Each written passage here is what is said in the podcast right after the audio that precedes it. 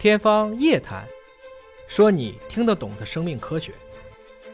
如果你总想让孩子来改变你这个家庭的命运，这天然是不公平。我们也希望家长能够通过不断去指我、指你自己去学习、去运动、去跟孩子一起投入到对世界的认知，把过程要看得很重要，而不要担心它的结果，因为越求的东西越求不到。嗯，当不求的时候，这些事情都放下，我们可能逐渐逐渐就都好了。你看，我们有些这个网友们已经反应过来，对吧？人生就是过程啊！我这句话我很认可。比如说，你说死亡吧，你活着时候你知道死亡吗？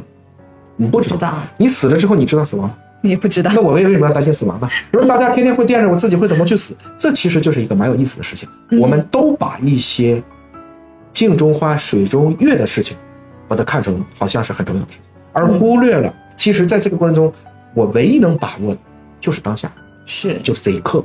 你怎么过今天，你就怎么过今生。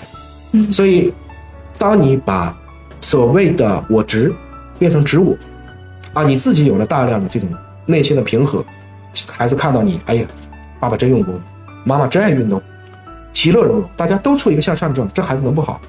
这种被爱和自己家长的以身作则所带出来的，一定是静待花开的，是这朵花一定会开。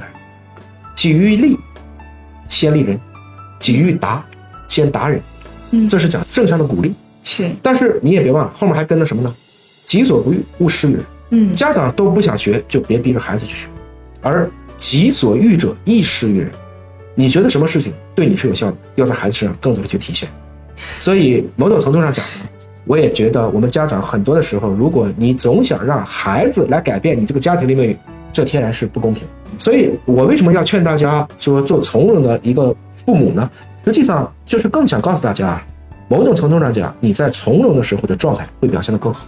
嗯，人类啊，一旦心静下来，慢慢聊，慢慢说，慢慢去领悟，是去体验这个过程，而不是去担心一个尚未发生的结果。那么你可能整体最后所带来的一种综合的回报，其实会更加的经济。